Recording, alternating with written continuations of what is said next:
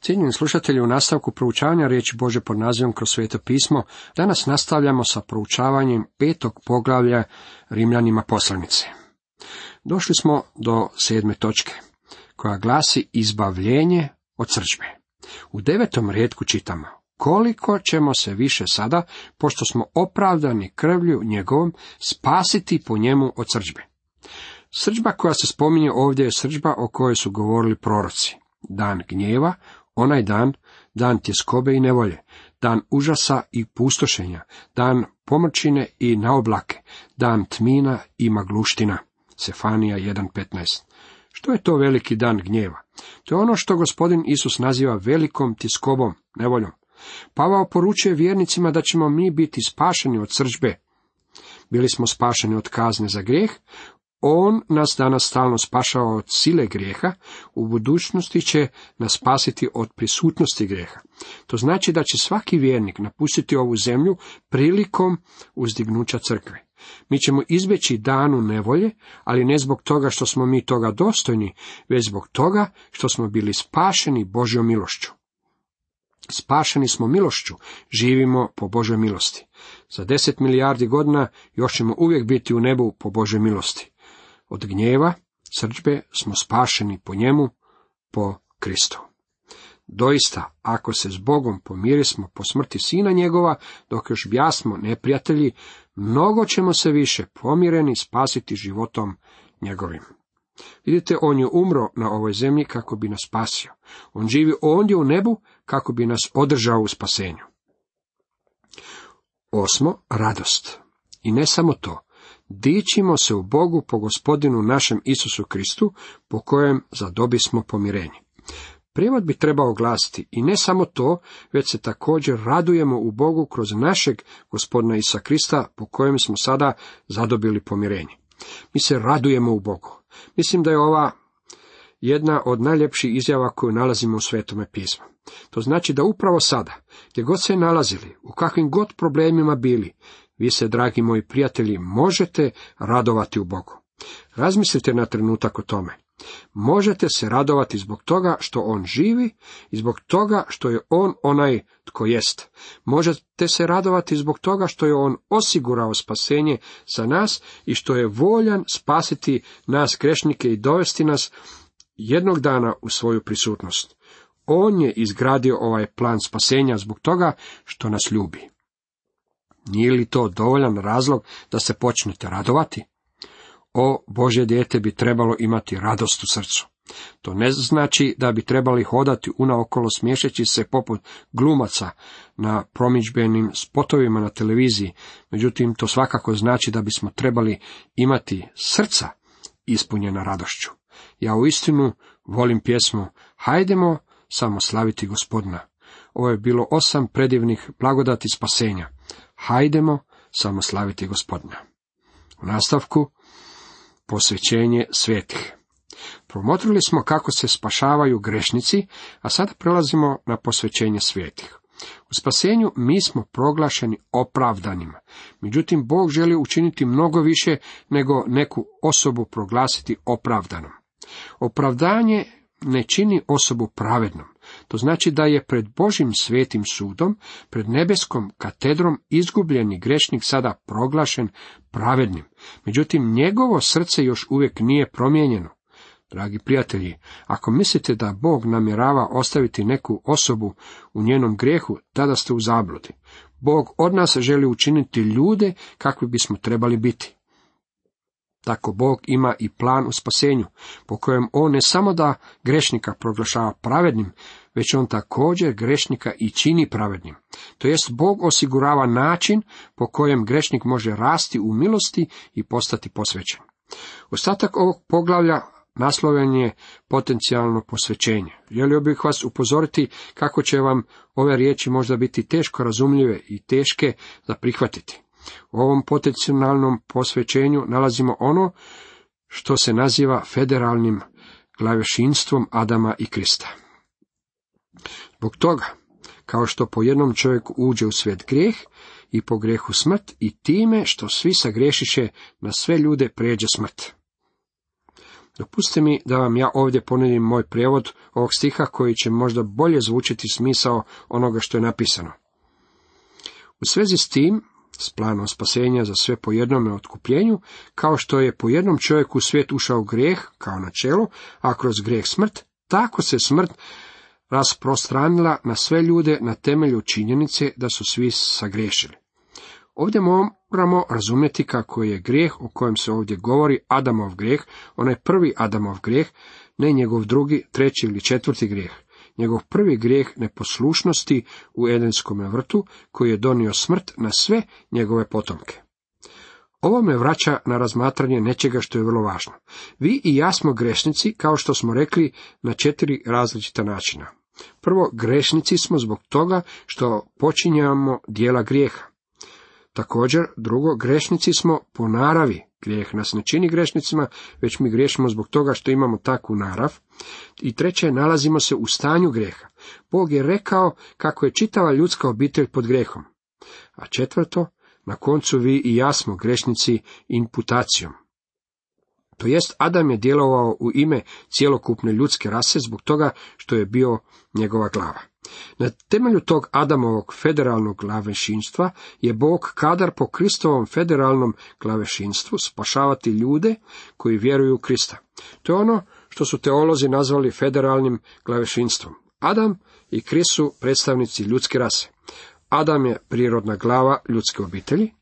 Ja usput moram napomenuti, prihvaćam ovo, nedavno sam vidio naljepnicu na autu koja me je zainteresirala. Pisalo je, moji su preci bili ljudi, žao mi je zbog tvojih. Ovo baca u prašinu zamisao da možete biti kršćanin, vjerovati u Božju riječ i također prihvaćati teoriju evolucije. Adam je glava ljudske obitelji. To je ono što nam Pavao ovdje govori. On je prirodna glava. Jedan njegov čin neposlušnosti bacio je sve njegove potomke u greh.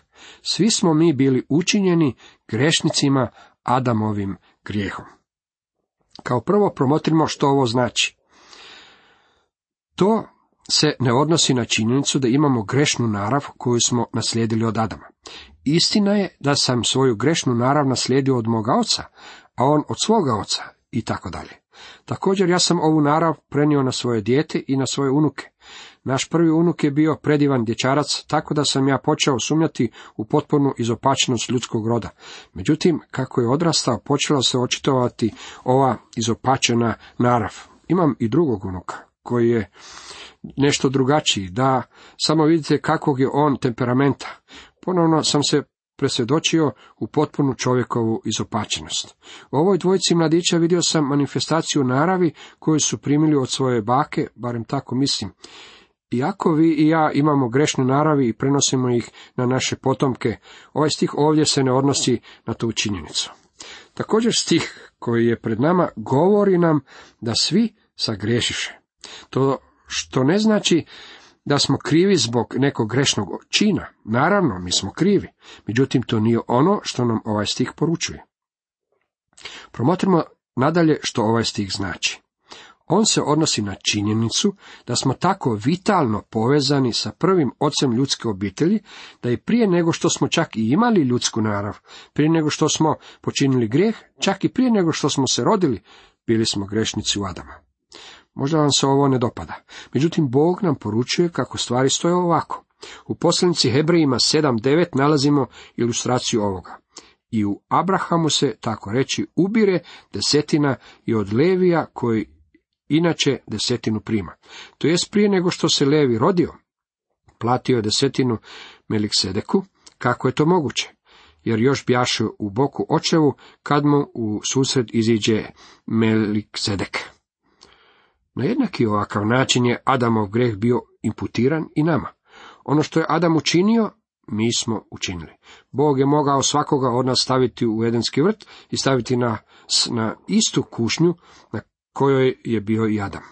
Mislite li da bismo mi postupili nešto bolje sa našom grešnom naravi nego što je postupio Adam koji nije imao grešnu narav? Mislim da ne bismo. Možemo jednako tako prihvatiti činjenicu kako je Adamovo i Adamov jedan čin neposlušnosti sve nas učinio grešnicima. Dopustite mi da vam za ovo podastrem jednu osobnu ilustraciju. Moj je djed živio u Irskoj. Jako je bio škot. Čak i njegovo vrijeme ondje je bilo borbi. U njemu se one nisu dopadale. Zato je emigrirao u Ameriku. Ono što je učinio moj djed, ja sam učinio. Kada je on napustio Sjevernu Irsku, ja sam napustio Sjevernu Irsku. Ja sam zahvalan Bogu da ju je napustio. Uistinu sam zahvalan zbog onoga što je moj djed učinio za mene. Ono što je on učinio i ja sam učinio jer sam ja bio u njemu. Razlog zbog kojeg sam se ja rodio u Sjedinjenim državama bio je u onome što je on učinio, izjavio je dr. McGee. Na jednaki ovakav način je Adamov greh bio imputiran nama. Već smo vidjeli da je Kristova pravednost nama bila imputirana njegovom smrću. Krist je glava nove rase, novog otkupljenog čovjeka i crkva je njegovo tijelo, novo stvorenje. Pjesnik je to dobro izrekao. Jedini temelj crkve je njen gospodin Isus Krist. On je njegovo novo stvorenje po vodi riječi. Crkva je novo stvorenje, nova rasa. To je ono što Pavao govori. Tako je i pisano. Prvi čovjek Adam postade živa duša, posljednji Adam duh životvorni.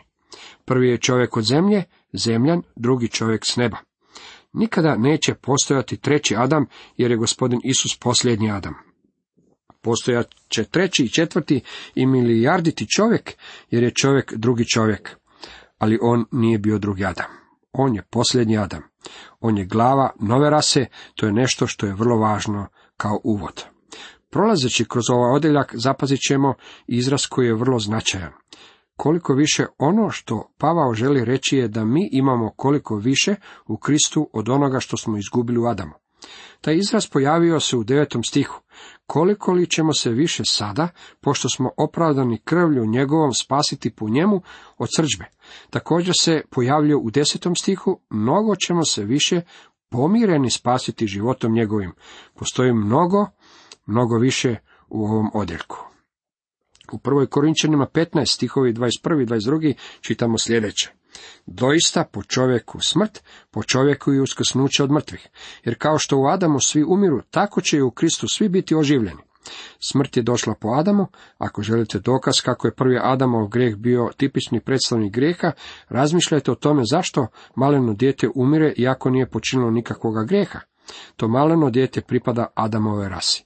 U Adamu svi umiru. Vidite, Bog nije stvorio čovjeka za umiranje. Bog je za čovjeka imao u pričuvi nešto bolje. Isto ovo načelo vrijedi i dan danas. U tom misli u umu prijeđimo na 13. stih. Doista, do zakona bilo je grijeha u svijetu, ali se grijeh ne ubraja kad nema zakona. Od Adama do Mojsija grijeh je bio u svijetu, međutim u tom razdoblju grijeh nije bio prijestup. On je bio samo pobuna protiv Boga. Mislim da je to razlog zbog kojeg Bog nije izvršio smrtnu kaznu nad Kainom kada je ovaj ubio svoga brata Abela. Mislim da ne mogu misliti i smisliti gnusniji grijeh od onoga kojeg je počinio Kain. Međutim, u tom trenutku Bog još uvijek nije bio rekao ne ubij. U stvari, Bog je na Kaina stavio znak koliko bi ga zaštitilo. Malo kasnije nalazimo kako jedan od Kainovih sinova, Lamek, izjavljuje zašto je ubio čovjeka. On kaže, čovjeka sam ubio jer me ranio i dijete jer me udarilo. Ako će Kain biti osvećen sedmerostruko, Lamek će 77 puta. Vidite, Lamek je imao razlog. Također, onaj naraštaj koji je bio uništen potopom bio je prezasićen grehom. Bili su neizlječivi odmetnici. Vidje Jahve kako je čovjekova pokvarenost na zemlji velika i kako je svaka pomisao u njegovoj pameti uvijek samo zloća. Međutim, niti jedan od tih ljudi nije prekršio deset zapovjedi, jer u to vrijeme još uvijek nije bilo deset zapovjedi. Oni su bili osuđeni zbog toga što su bili grešnici. Dragi prijatelji, to vam daje odgovor o izgubljenim poganima koji nisu čuli evanđelje. Odgovor je taj da svi ljudi pripadaju izgubljenoj rasi. Možda vi i ja teško prihvaćamo ovu činjenicu, međutim, vi i ja rodili smo se kao pripadnici izgubljene rase. Mi nismo nekakvi ljubki ljudi. Mi nismo produkt evolucije koji se vremenski po svojim svojstvima samo poboljšavamo. Vi i ja pripadamo izgubljenoj rasi i potrebno nam je otkupljenje. Čak i sam čovjekov misaoni život je otuđen od Boga. Netko će reći, ja zato mislim kako je Bog obvezan spasiti sve nas. Ne, on to nije obvezan. Pretpostavimo da dođete na neko jezero kod kojega žive na stotine kornjači i uzmete jednu od njih. Uložite sve napore i naučite ovu kornjaču leteti. Zatim ova se kornjača vrati na jezero i kaže ostalim kornjačama, ne biste li željeli naučiti leteti? Mislim da bi se sve ostale kornjače nasmijali ovoj kornjači. Rekli bi joj, ne, nama se dopada ovdje dolje. Ne želimo naučiti leteti. To je stanje u kojem se danas nalazi izgubljeno čovječanstvo. Ljudi jednostavno ne žele biti spašeni. Ljudi su izgubljeni, otuđeni od Boga. To je velika istina koja ne ulazi u naše umove baš jednostavno, jer se u nama nalazi ona izgubljena narav. Mi jednostavno volimo misliti da smo mi predivni ljudi. Dragi moji prijatelji, mi to nismo. U 14. redku nastavlja. Da, ali smrt je od Adama do Mojsija doista kraljevala i nad onima koji ne sagriješiše prekršajem sličnim kao Adam, koji je pralik onoga koji ima doći. Pavao personificira smrt. On govori o činjenici da je smrt kao kralj vladala od Adama do Mojsija. Iako nije prekršio deset zapovjedi zbog toga što one još nisu bile dane, čovjek je ipak bio grešnik. Riječ smrt upotrebljena je u Bibliji na trojaki način. Postoji ono što je poznato kao tjelesna smrt. To se odnosi samo na tijelo i označava odvajanje duha od tijela. Ova smrt dolazi ljudima zbog Adamova grijeha. Također postoji i duhovna smrt koja je odvojenje od Boga i pobuna protiv njega. Ovu smo narav usput valja napomenuti naslijedili od Adama. Mi smo otuđeni od Boga i mrtvi smo u svojim prijestupima i grijesima. To je slika koju Biblija predstavlja. Zatim postoji i vječna smrt. To je treća smrt o kojoj Biblija govori i ona je vječno odvojenje od Boga. Osim ako čovjek ne bude otkupljen, vječna smrt mu neizbježno sljeduje. Adama se ovdje identificira kao sliku Isusa Krista, koji je pralik ili on je slika onoga koji ima doći. To jest, Adam je slika Krista. Kristovo glavešinstvo. U 15. redku čitamo. Ali starom nije kao s grijehom. Jer ako su grijehom jednoga mnogi umrli, mnogo se obilatije na sve razlila milost Božja, milost darovana u jednom čovjeku, Isusu Kristu. U Kristu imamo mnogo više. Mi danas nadamo se nečemu mnogo ljepšem od Edenskog vrta. Kao što nam govori pisac poslanice Hebrejima, u vjeri svi su oni umrli, a da nisu zadobili obećanje, već su ih samo izdaleka vidjeli, pozdravili, priznavši da su stranci i pridošlice na zemlji. I dar, to nije kao kad je ono jedan sagrešio, jer presuda nakon jednoga grijeha postala osudom, a dar nakon mnogih grijeha opravdanjem. Ja prepoznajem da je ovo teški odjeljak, a ovo je jedan od najtežih stihova. Da bismo ga pojednostavili, čitavi ovaj odjeljak znači ovo. Jedan prekršaj je čitavo čovječanstvo bacio u grijeh. Jedan čin poslušnosti i Kristova smrt na križu čini mogućim spasenje izgubljenog čovjeka. Uistinu, ako grijehom jednoga smrt zakraljeva po jednome, mnogo će više oni koji primaju izobilje milosti i dara pravednosti kraljevati u životu po jednome Isusu Kristu. Pavao je ranije izjavio u 14. stihu kako smrt vlada poput kralja. Smrt je došla na prijestolje po jednome čovjeku koji je počinio samo jedan prekršaj, to jest u izvornome grijehu je jedan čin obuhvatio čitavu rasu. Ovdje Pavao predstavlja drugo kraljevstvo koje je superiorno nad kraljevstvom smrti. To je kraljevstvo života. Ono je ponuđeno podanicima kraljevstva smrti pro preobilnoj milosti. Sve što čovjeka treba učiniti je da je prihvati. Kralj kraljevstva života je gospodin Isus Krist, dar dolazi po njemu. Dakle, grijeh jednoga svim ljudima na osudu, tako i pravednost jednoga svim ljudima na opravdanje na život. Ovo je načelo imputacije grijeha i imputacije pravednosti. To je doktrina federalnog glavešinstva Adama i Krista. Doista, kao što su neposluhom jednoga čovjeka mnogi postali grešnici, tako će i posluhom jednoga mnogi postati pravednici. Ovdje Pavao sažimlje svoju raspravu o federalnom glavšinstvu. Adamov jedan čin neposlušnosti je sve ljude učinio grešnicima, ne samo po jedincima grešne naravi, već i krivcima zbog dijela grijeha.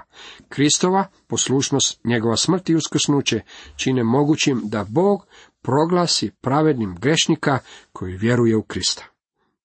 A zakon nadođe da se umnoži grijeh, ali gdje se umnožio grijeh, nadmoćno izobilova milost.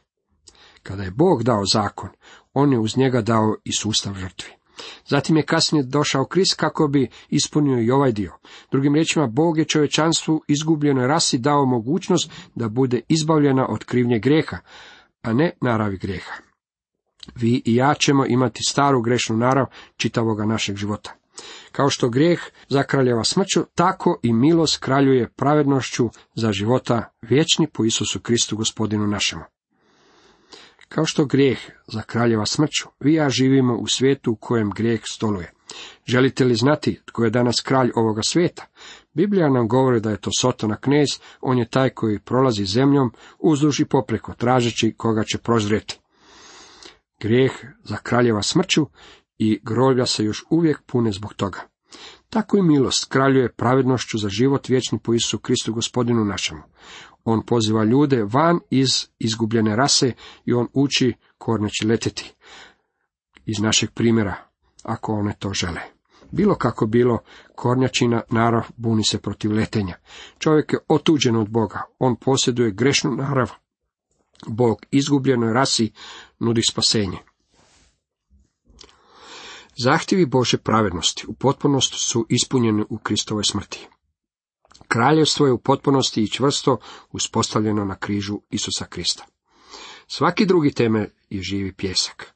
Grešnik koji vjeruje sada ima vječni život po tome što je ujedinjen sa posljednjim Adamom, uskrslim i proslavljenim spasiteljem. Ovime je omogućeno posvećenje spašenog grešnika, što je i tema narednog poglavlja kojeg možete čuti u ovo isto vrijeme i na ovom istom valu.